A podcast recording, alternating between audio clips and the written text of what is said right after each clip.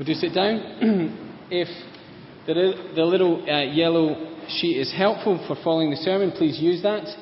And do turn back to our reading uh, that was our readings that were read so well for us uh, from 1 Samuel 17. Now, let me ask you a question. What, what makes you feel insecure? It can be a revealing question, can't it? You think about it, the kind of things that make you worry about stuff, make you feel insecure. And most of the time, we, we just kind of bumble along, not really thinking about it. We'll think about it when we feel safe. Well, that's a danger because uh, what if the things that make us feel secure are not really that secure after all? A few weeks ago, Britain was terrible. Do you remember that? A few weeks ago, it was terrible because of the credit crunch. What a terrible country. 19 gold medals later, and our sense of security is restored. We're brilliant again. Isn't it great? I've loved the Olympics. Actually, the thing I've really loved is the commentary.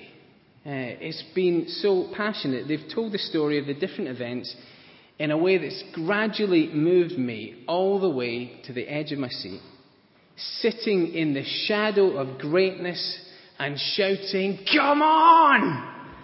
The other Saturday, I was up at 3 a.m. in the morning as Michael Phelps turned in second place going into the last length of the race, significantly behind his Serbian opponent. The commentary went something like this There's no way he can catch him. And then, oh, what a competitor, still trying all the way. And then, he's catching him up, but he's left it just too late. And then, I can't believe what I'm seeing. He's going to catch him, he's going to catch him. He's done it, he's done it by one one hundredth of a second. Michael Phelps has won another gold. Haven't you loved the passionate commentary?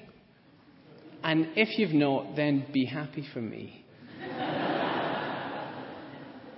See, I think the writer of 1 Samuel would have made a great commentator if chapter 17 is anything to go by. And he wants to move you even further than the edge of your seat and leave you sitting in the shadow of someone truly incredible, uh, the Lord Jesus himself. And as David tells us in part his account of the gospel, he'll ask us, Where do you find your security? Didn't you love the way this commentator described events? Uh, the Philistines uh, come out against Israel. Goliath, the champion from Gath, well, you can't take your eyes off him, can you? The, the details are in verses 4 to 7 if you've got it in front of you.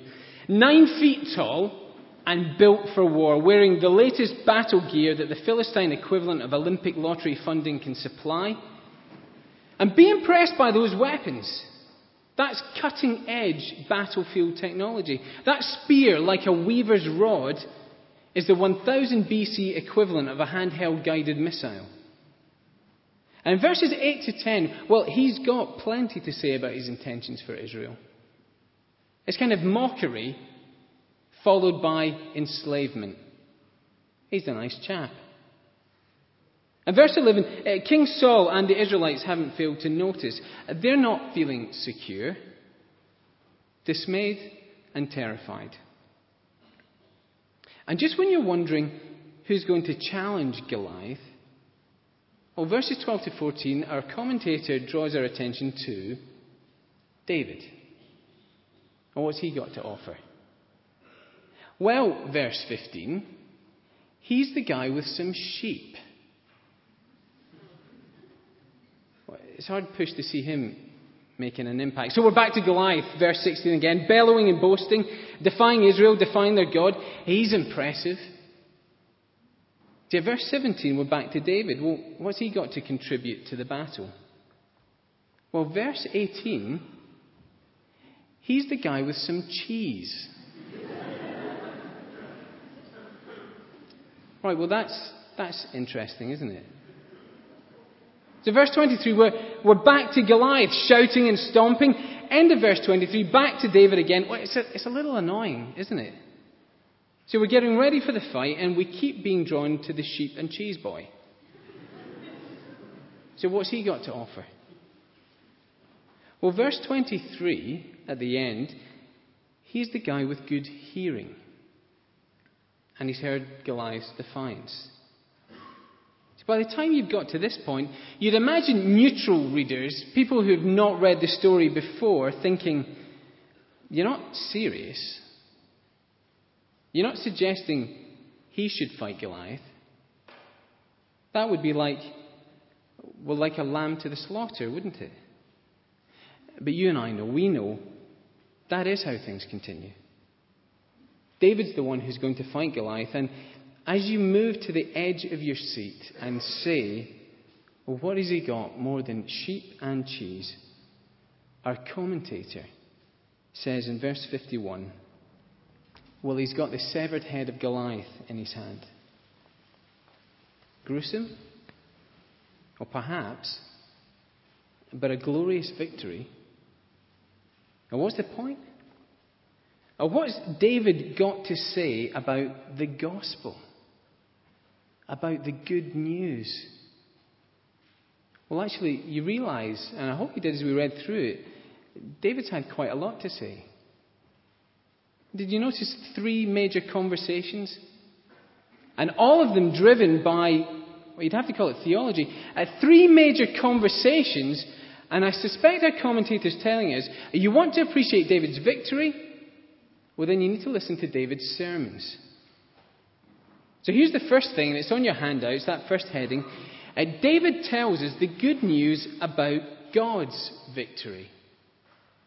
Because as you listen to David, he gives you an insight into whose victory this is. But speaking to Saul in verse 37, he says, The Lord will deliver me from the hand of the Philistine. Uh, to Goliath, verse 46, The Lord will hand you over to me. And verse 47 For the battle is the Lord's. See, it's true this is a battle between David and Goliath, but, but not in a way that minimizes the bigger picture. Uh, this is a battle between the Lord and Goliath. And David wants to show us the good news about his victory. See, look what he shows us.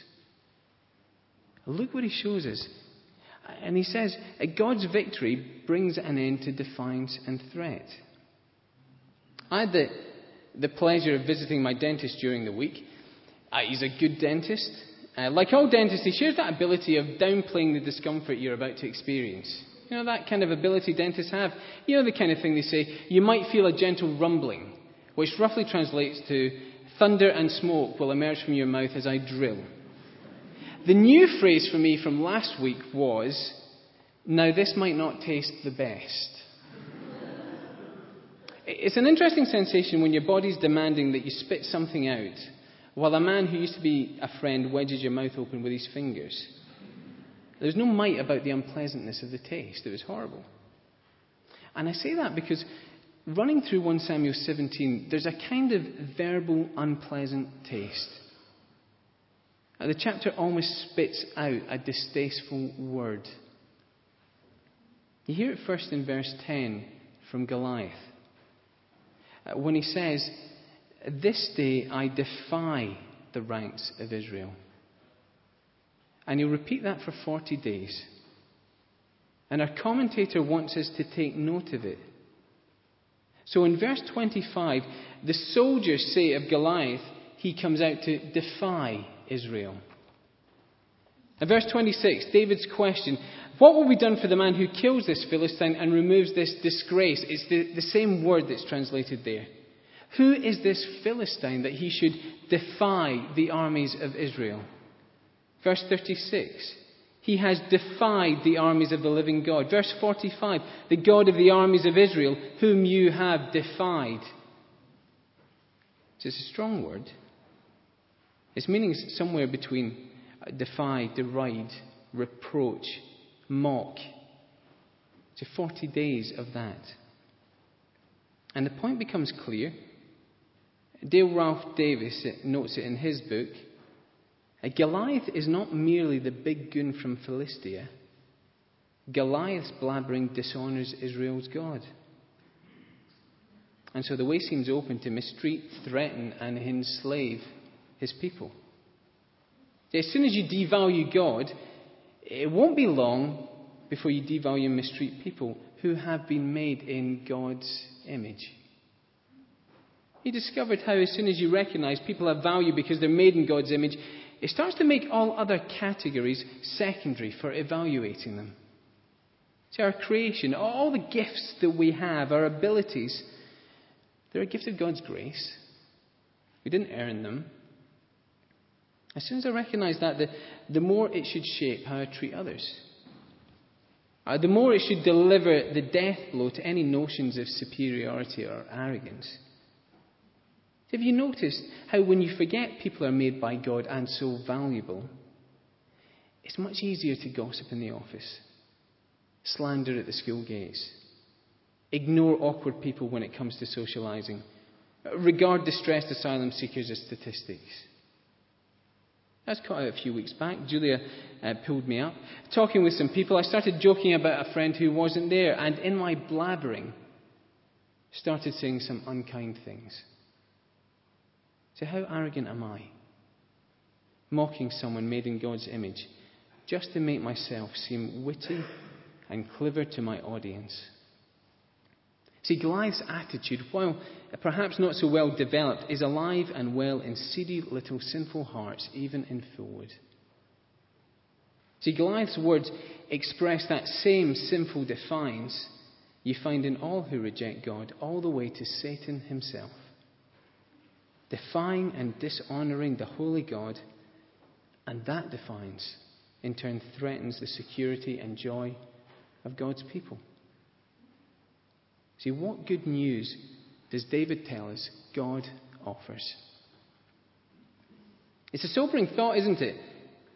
40 days of feeling invincible. And in a single moment, God smashes your brains out.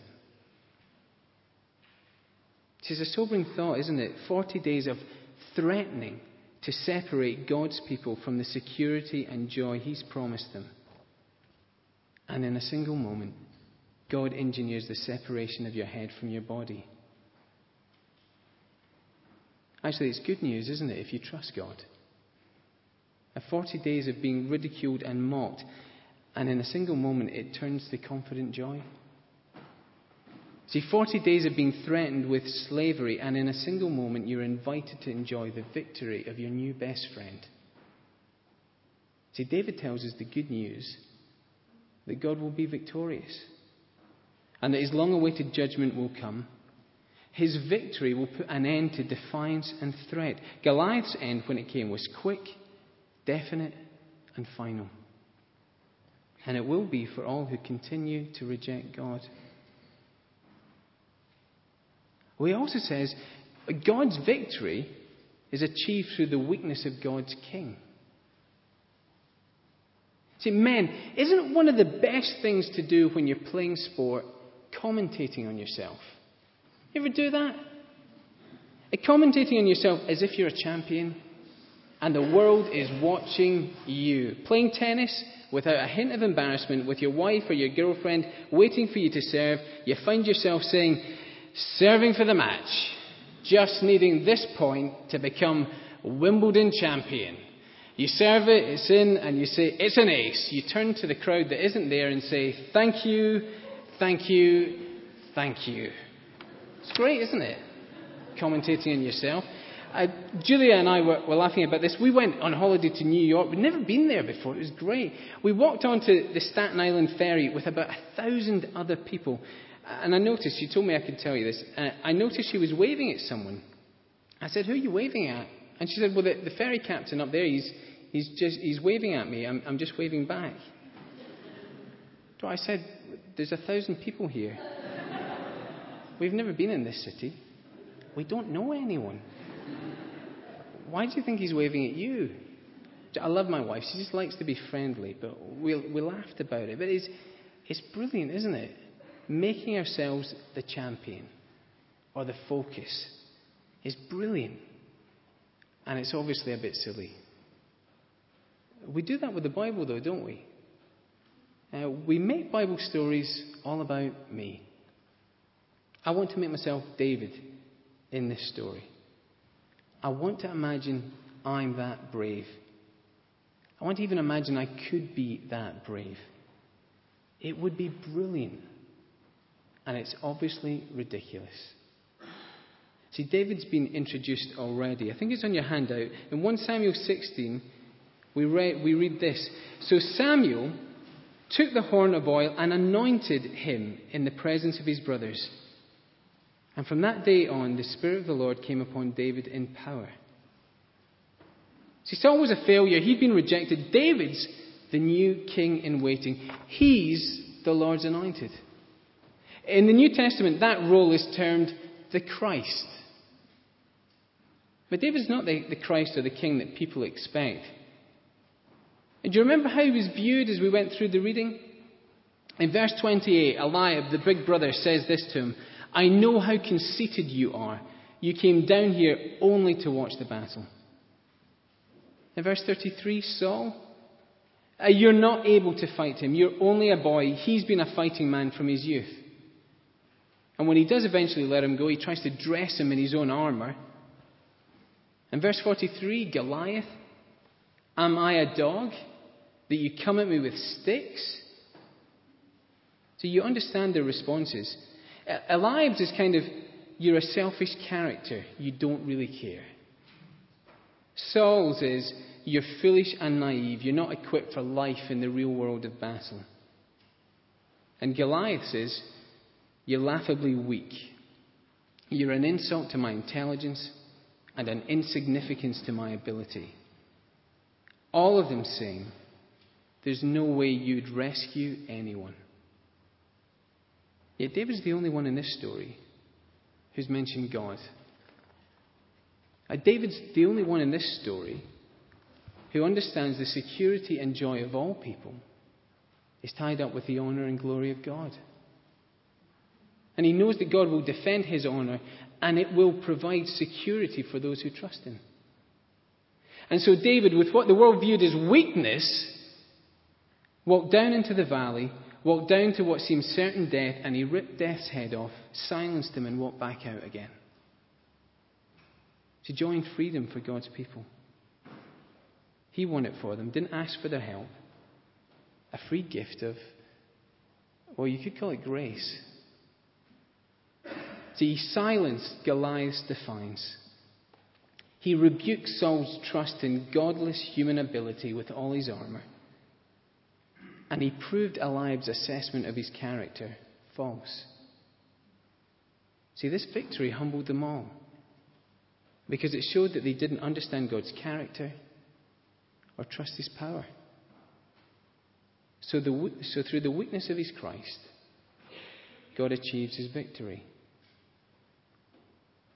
And God's victory, what tells the world where to find lasting security. That's verse 46. Hear what David says.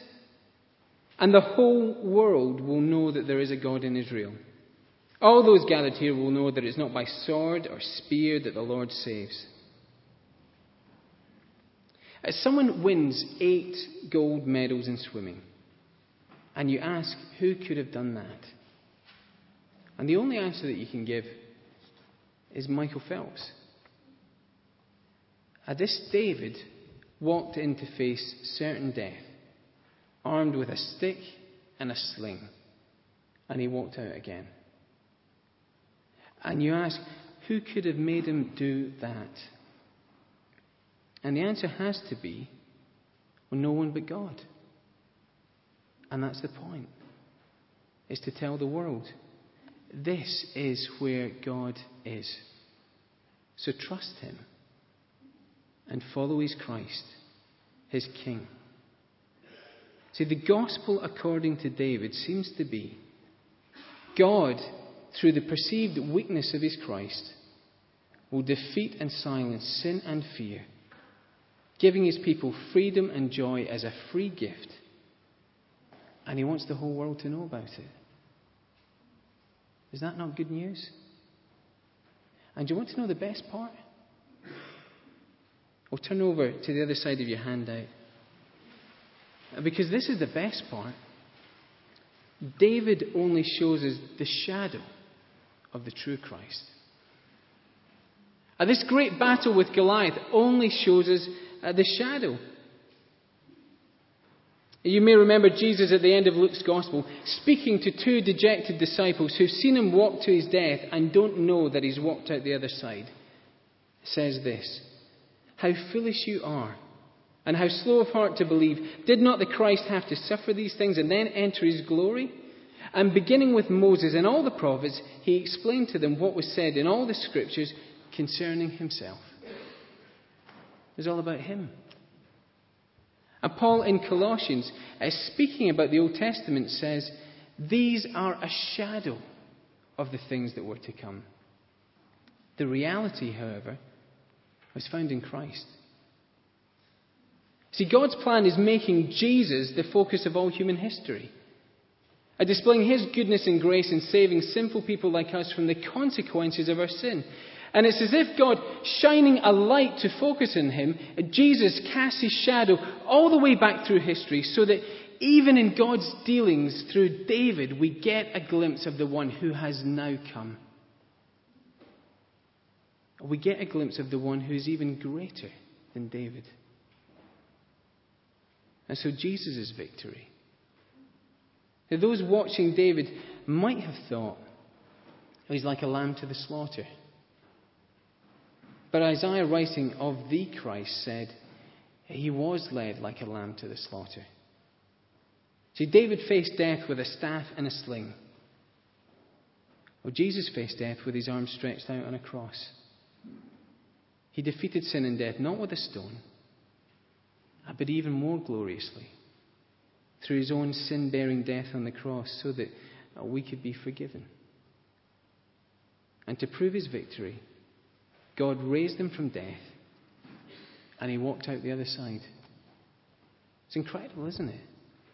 See, people don't rise from the dead. No, but Jesus, the Christ, wants you, to, wants the, you and the world to know this is where the saving God is. Come and trust him. What about Jesus' motivation? Did you notice David's words in verse 34? Well, he says this Your servant, speaking to Saul, your servant has been keeping his father's sheep. And when a lion or a bear came and carried off a sheep from the flock, I went after it. So David, concerned for his father's property, and he'll risk his life for the sheep. See, but the reality is always better than the shadow, isn't it? So you'll hear Jesus in John's Gospel say, I am the good shepherd. I know my sheep, and my sheep know me, just as the Father knows me, and I know the Father. And I lay down my life for the sheep. No one takes it from me, but I lay it down of my own accord. This command I received from my Father. See, how gracious is God the Father that He would command His Son to lay down his life to rescue you. So, how gracious is God the Son that he wants to obey his Father and give his life to rescue you. And Jesus' grace. David asked in verse 26 of a reading from 1 Samuel, What will be done for the man who kills the Philistine? What will be done for him? What will he get? And the answer was given the verse before in verse 25. And he's told that the king will, will give him his daughter in marriage and will exempt his family from taxes in Israel. It's great, isn't it? A, a victory that leads to a wedding with your family owing nothing for the rest of their lives. It would be good to be loved by David, wouldn't it? It'd be good to be in David's family, not owing anything anymore. But the reality is always better than the shadow, isn't it? So, what is Jesus fighting for? The New, Test- the New Testament says is to enjoy your love and your freedom.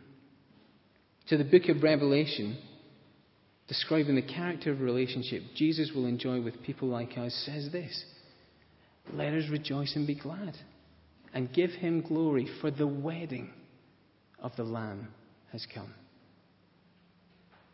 The relationship that Jesus wants to have with these people is that loving, intimate one. And it's not taxes that this Christ has freed you from. Because in Colossians we'll read, He forgave us all our sins. Throughout all eternity, you'll enjoy His love and grace, and you will have nothing to pay. See, that's the gospel that David points us towards. Is that not good news? As you sit in the shadow of God's King. So let's ask again. And where do you find your security? It's a revealing question, isn't it? I don't know about you, but I, I tend to talk about my insecurities as if they're a neutral thing. As if they're kind of neutral. It, well, it's just the way I am. Because of the things that have happened to me. I'm, I'm just like that because of all the stuff that's happened to me. Uh, can I say, and I don't want to minimize painful things that have happened to you, but this is the main thing that has happened to you. This is the main thing that has happened to you. God's King has demonstrated his love for you and has guaranteed victory over sin and death eternally. That is the main thing that has happened to you. Nothing will threaten your ultimate security if you put your trust in Him. So, insecurity? Well, I think fundamentally it's caused by one of two things. Either it's a failure to understand how secure Jesus makes you. You've just not understood it. Or it is a sinful refusal to believe Jesus really does make you secure. But it's not just a character disposition, and it's not neutral. And so the good news is that it's something that can be brought under the gospel and changed. We're not meant to carry on being insecure. We're meant to know God's Christ. Uh, we'll become insecure whenever our confidence is in something other than Jesus. Now, that's why questions about security are revealing. It reveals the true object of our worship and trust, our idols. Uh, let, me give you, let me give you one example. Last year on holiday, I said something I really shouldn't have to a friend. And as I said it, I could see by the look on his face he was slightly appalled by it. He's much more godly than me. I felt ashamed, but the thing I realized was I was more concerned with my friend's opinion of me than I was that I'd sinned against God. I was more worried that my reputation with my friend was now damaged. See, my security was located not with Jesus who can forgive and defeat sin but in maintaining a perfect reputation with those whose opinion I've decided counts. So that's one of, my, one of the idols in my heart. And it stands like Goliath, bellowing that God can't save you. And I rush around like Saul, looking for armor to protect me. And Jesus says, I'll defeat that threat and remove your disgrace. See, I want to do things that just convince my friends, oh, I, I didn't mean it like that, and cover up, and it never works. I end up serving that little idol of my own reputation. And my own reputation will never make me secure because my sin is too great. I don't need better armor. I need a Savior. Now, what do you feel you need to be secure? What armor do you use to convince you that you're okay? Is it your money? Is it having someone who loves you? Is it having your husband or your wife give you more affection and attention? Is it your reputation? Other people think you're okay, so that must mean you are okay. Is it your own self discipline? You make yourself okay. Look, they can all be good things, but is that where security lies? Do they bellow at you? Pursue these things and they'll cover your weakness. They'll defeat your sin. They'll be the armor that protects you. Well, if they do, dear friends, those are the idols you serve instead of Jesus. And they'll never make you secure because your sin is too great. And David wants to tell you the gospel. All he's doing here is letting you sit in Jesus' shadow. And he's saying God's Christ alone is the one who gives us the love and security that we need. And so believe the good news and trust him. Now let's pray together.